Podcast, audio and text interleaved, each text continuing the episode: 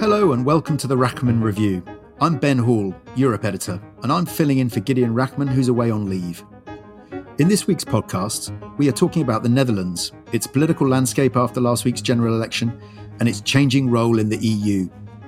My guest is Luuk van Middelaar, a Dutch historian, former EU official, and author of an acclaimed book, Alarums and Excursions, about how the EU improvised its way through a series of crises in the last decade. The Netherlands has often been at the forefront of political trends in Europe, from the emergence of the populist far right to the collapse of social democracy and political fragmentation. There are now no fewer than 17 parties represented in the Dutch parliament. So, what do the Dutch hold in store for European politics? The Netherlands is one of the countries most affected by Britain's exit from the EU, and not just because of its close trading links. Amsterdam has emerged as one of the big winners as capital market activity shifts from the City of London to the Eurozone. With Britain out, the Dutch have come to the fore as the staunchest defenders of budgetary restraint and open markets in the EU. As the ringleader of the EU's so called frugal countries, Mark Rutte, the veteran Dutch Prime Minister, fought hard last year against a common EU recovery fund that would dispense aid to pandemic stricken states as grants rather than as loans if the South um, is needing help uh, from other countries in terms to cope with the crisis, I understand that eh, because there is limited scope uh, to deal with that uh, financially themselves. Then I think it is only reasonable for us to ask for a clear commitment to reforms. And if then loans have to be converted to a certain extent to grants, then the reforms are even more crucial. And the absolute Rutte famously turned up to battle with fellow EU leaders bearing an apple and a biography of Chopin, a display of his sang-froid and his love of the piano. He eventually acquiesced to the recovery fund, but his status as the new Mr. No of the EU was sealed. Some worry that Dutch leaders are pandering to a latent Euroscepticism that threatens to make the Netherlands an increasingly awkward member of the European club. However, pro European parties also did well in last week's elections, which may soften the Dutch position on some issues. I'm pleased with the result uh, because uh, Mark Rutte did a fabulous job. And I think uh, we trust him to do the same for the future. The challenges we face nowadays are not necessarily focused on the Netherlands, it's more focused on Europe and broader as a whole. So I hope that uh, Rutte will take that into account as well. I was uh, a bit surprised to uh, find that uh, VVD is still so big, but uh, I think that's a good, uh, good result. Rutte's unflappable leadership is one reason why his conservative liberal VVD party won a fourth consecutive victory. He will become the longest serving prime minister in modern Dutch history and one of the longest serving in the EU. I started by asking Luuk van Middelaar about the secret of Rutte's success. At the heart of his success is he is a rather pragmatic politician, and the Dutch like that. Rutte likes to talk about solutions to problems. He doesn't do visionary uh, speeches, he doesn't do ideology. He sees his job of prime minister as managing the country. He does it well, and people like that kind of hands on, also optimistic approach. And then there's this idea that he is a very normal politician the Dutch indeed appreciate it, but it's also an immense political asset. The fact that his private life is so boring. It's a bit like Angela Merkel in Germany, who's going to the same holiday destination every year. So does Rutte. That's in a way an asset for a, a long political life. The Netherlands is in the pandemic, like much of the rest of Europe. The Netherlands' record has not been stellar. It's not been dreadful either. Uh, was there no political fallout from this? Hardly any. And you're right, it's surprising. But the question is where do you go as opposition if you want to field a campaign against government policy? Do you ask for stricter measures? Of course, that's really a hard sell politically, electorally. Or do you ask for lighter measures. And in a way, because there's so much uncertainty around this whole pandemic, even among the scientists, it's very hard for other political parties to position themselves. Well, there's one party which in this campaign did so. But they went really on the corona denial theme, including conspiracy theories, etc. And that was the party on the extreme right of Thierry Baudet, a party which was very low in the polls a few months ago, but in a way which rode on the wave of the uh, sentiment against the curfew. So they made a little bit of political money out of it and ended up with, uh, I think, around 5% of the vote. But that's about it, which tells you also something maybe about the lack of surprising lack of salience of this issue. And you see it in Germany, in, in Belgium, in France, where it's everywhere it's going very slowly with the vaccination in particular. And zooming out a bit, it's fascinating to compare with the success of Israel, of course, what we all talk about, the UK, the US. And in my view, what you see here in a country like, like the Netherlands and its neighbors, it's countries who have been in peace for two, three generations, countries which have forgotten what it's like to mobilize your whole society for one single purpose. Well, obviously in Israel, they know how to do it and to some extent also in the in the UK. But in the Netherlands and in neighboring countries, there's all these tiny little interest groups and bureaucratic delays, which collectively make us unable to pull off a, an impressive vaccination campaign. But also at the same time, there's no real complaints the big winners from the election were the socially liberal D66, led by Sigrid Kaag, a former UN diplomat. What's behind her success? Well, Sigrid Kaag is a strong personality. Her party is really in the center of the political landscape. You have two liberal parties in the Netherlands, right? Rutte's party, I would say the conservative liberals, the VVD, and the liberals of Kaag, D66. You could call them the social liberals or the progressive liberals. Now, what happened is that many left wing voters who were afraid that the party of their first choice would end up in opposition rather gave their votes to her, to D66, knowing that that's a party which is in a way unavoidable in any coalition, so that they would strengthen within the government the voice of those who want a more engaged European policy, who are softer on migration, who find climate more important. So this is one reason, in my view at least, why the left, the classic left, Labour, the Greens, uh, did not well at all, because a lot of their voters voted for Kaag. Adding to that, of course, the fact that she is a woman, no doubt also attracted a certain number of, of voters to vote for her. With Brexit, the Dutch have emerged as a much more forceful voice on the European stage for budgetary restraint, and they are staunch opponents of fiscal transfers within the eurozone, you know, stronger countries helping out weaker countries. But Europe barely featured in this campaign, which is quite surprising given the strong stance that the Netherlands took last year, the big controversy over the EU Recovery Fund. Why did it not feature in the campaign? The parties in the center maybe avoided the topic because they are themselves divided. And within the liberal parties, at least, at least the party of Rutte, the Christian Democrats, Labour, Day all have their pro European and more anti European wings, so to say. Now, then you have the parties uh, more on the extremes, the really anti European parties on the extreme right. In this campaign, they had other fish to fry. They focused on, on corona and on migration and, and less on Europe because the big issues, and you just mentioned this corona recovery fund, were, were settled last year, so they were not salient now. The far right gained some ground in this election, and you mentioned Thierry Baudet's gains at the expense of Geert Wilders. But the presence of the far right is now split between three parties in parliament. Dutch Eurosceptic populism is perhaps overplayed by outside observers, but it has shifted the centre of gravity of Dutch politics to the right and created a, a latent Euroscepticism which could prove hard to tame. How serious is the risk of the Netherlands becoming an unreliable, even a semi detached European Union member? Well, I think you say it well, Ben, in saying that this tends to be a little bit overplayed by foreign media.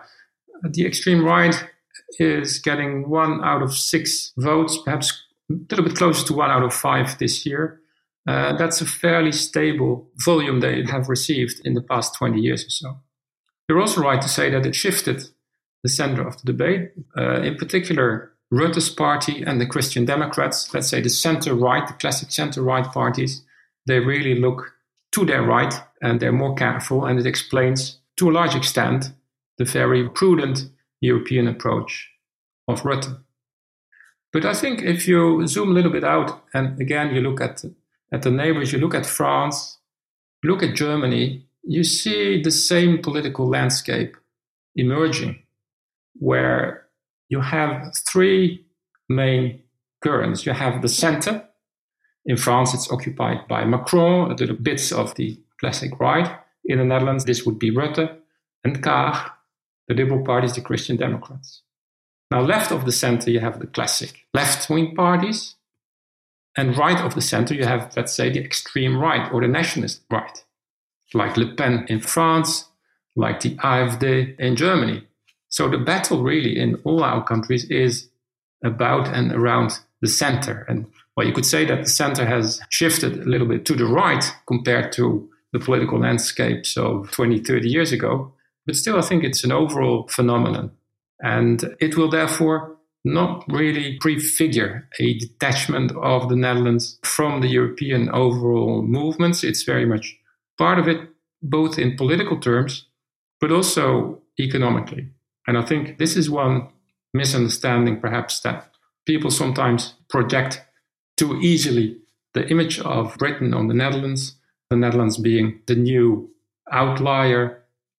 And it's true to some extent in certain European debates that the Netherlands is taking up the role of the UK. But it is much more closely aligned economically, ever since the Second World War, basically, with Germany. So the Netherlands is in economic and monetary union. It's in the Schengen zone. It's at the heart of all European policies since the start. So it cannot politically or economically afford to confront Berlin or Paris head on on the number of issues. And the Dutch pragmatism, which Prime Minister Rutte embodied, will prevail, in my view at the risk of asking another question about projecting British values onto another country, many people see the Netherlands as the standard bearer for open competitive markets now that the British have left the EU. But at the same time, the Dutch, it seems, are becoming more skeptical about free trade. They've been strong proponents of EU curbs on state subsidies to foreign companies, particularly from China, operating in the EU or, or sending exports here. And they are in favor of tough regulation of big tech groups are the Dutch becoming more French? To some extent, yes. But that's not because the Dutch are becoming more French, but because the French have never stopped thinking about certain issues. And in particular, they have never stopped thinking about the importance of power and state power in international economic relations. And whereas the Dutch have always relied and preferred to rely on the idea of a free market, a rule based order upheld by international institutions, in a way, they have been disappointed by that order in the same way as British voters have been, but that's, that's a different story. But I think it so happens that the departure story of the UK, or at least the 2016 referendum, coincided with the arrival of the Trump administration in the US, which also was undercutting, obviously, the multilateral trade system, and also a much more assertive, very visibly aggressive China. And in a way, the Netherlands has digested the message of a new geopolitical or geoeconomic, if you want, order and is adapting its trade policies. You can definitely see that, whereas in, in the past, whatever French economic initiative in the EU would be immediately discarded by the Dutch as protectionist, there is now a debate within the Netherlands, as in the rest of the EU, about the proper balance between freedom and protection. You see that also now, obviously, in the current uh, vaccine spat, but you see it in a lot of other issues as well. And, and the Netherlands are, again, a pragmatic a nation, a trading nation, so it will always keep an eye on, on the compass of, uh, of free markets, but also realizing that uh, the world is changing and that without sometimes a bit of state intervention, of power politics, or of reciprocity, to use another French term, you will not get what you want. You mentioned the vaccine spat. EU leaders this week are debating the merits of tougher EU restrictions on COVID 19 vaccine exports. Where do the Dutch stand on that very specific issue?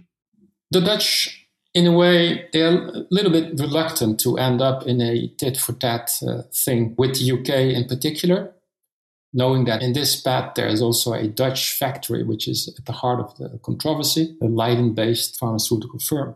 So I think the pressure is coming more from a number of bigger member states, France and Germany, and also Italy, who are a bit fed up that the EU seems to be uh, naive and that it has exported, I think, around 10 million doses of, of vaccines to the UK while none have come uh, the other way. And I think there is a fair case to be made to argue that the European Union too should apply a measure of reciprocity in making sure that it also can protect its own citizens. I'm not sure how Rutte will position himself at the summit on this issue. I think he will plead for moderation. Obviously, it's very important for the Netherlands economically to keep relations with the UK on a good standing. We're a close neighbor after all. But this language of reciprocity the idea that the UK is not exporting to us, so therefore there's no reason why we as EU should export to them. I think that he will be receptive to. Your book, Alarums and Excursions Improvising Politics on the European Stage, was very much about how the EU responded to a series of crises over the last decade the Eurozone debt crisis, Russia's aggression in Ukraine, the migrant crisis. How do you assess the impact of the pandemic crisis on the European project? Well, that's interesting. In, in a way, it is accelerating and pushing further a number of trends which I identified in the book and which I described as a transformation of the European Union from an institution which is doing basically rules, politics, and building a market to a political community dealing with crisis situations and also improvising sometimes and building new institutions. If you want to look at the perhaps three major changes that the pandemic brought or which had the most impact, I would mention the role of public opinion in this crisis, which was really different from previous crises, which often came along with a lot of top down measures imposed on very reluctant public opinions. Think of austerity measures in the euro crisis, etc.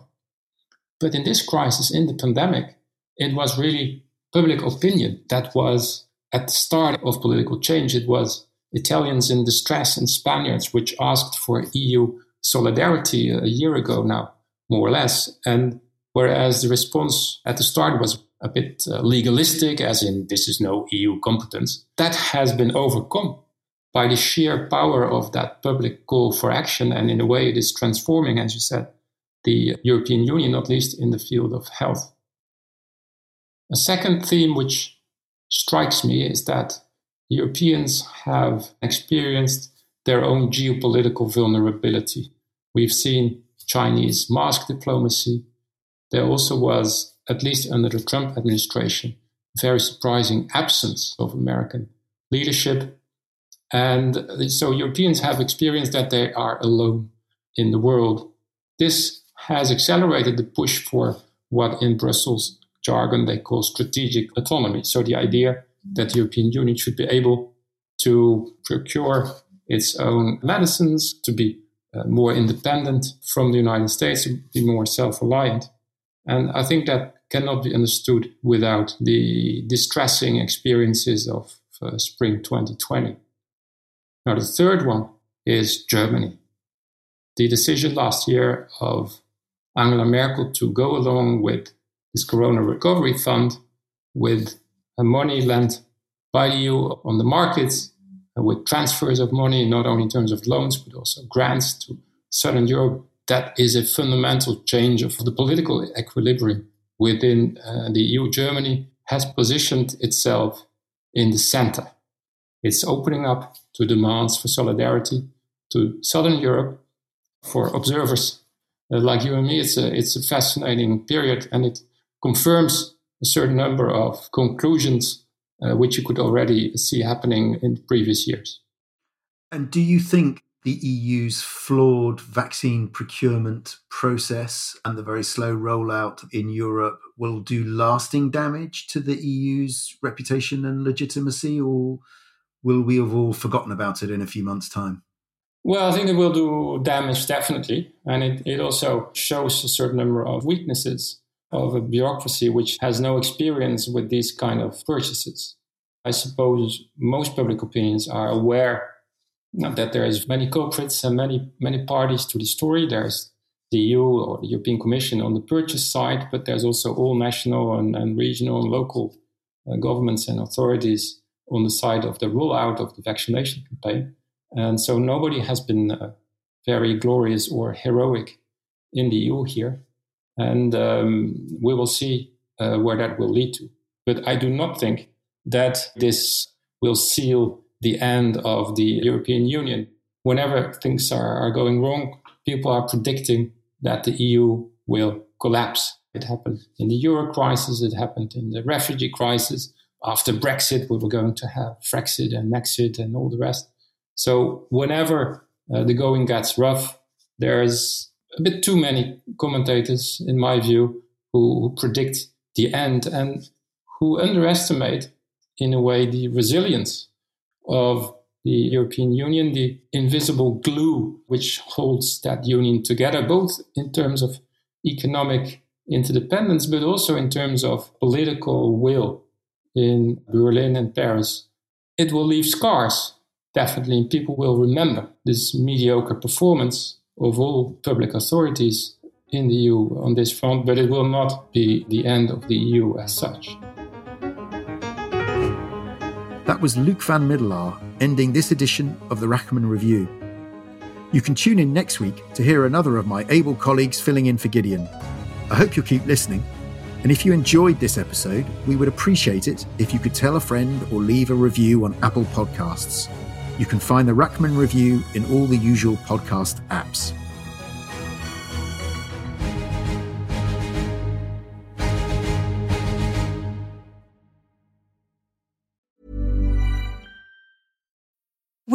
Need mealtime inspiration, it's worth shopping Kroger, where you'll find over 30,000 mouthwatering choices that excite your inner foodie. And no matter what tasty choice you make, you'll enjoy our everyday low prices, plus extra ways to save, like digital coupons worth over $600 each week. You can also save up to $1 off per gallon at the pump with fuel points. More savings and more inspiring flavors make shopping Kroger worth it every time. Kroger, fresh for everyone. Fuel restrictions apply.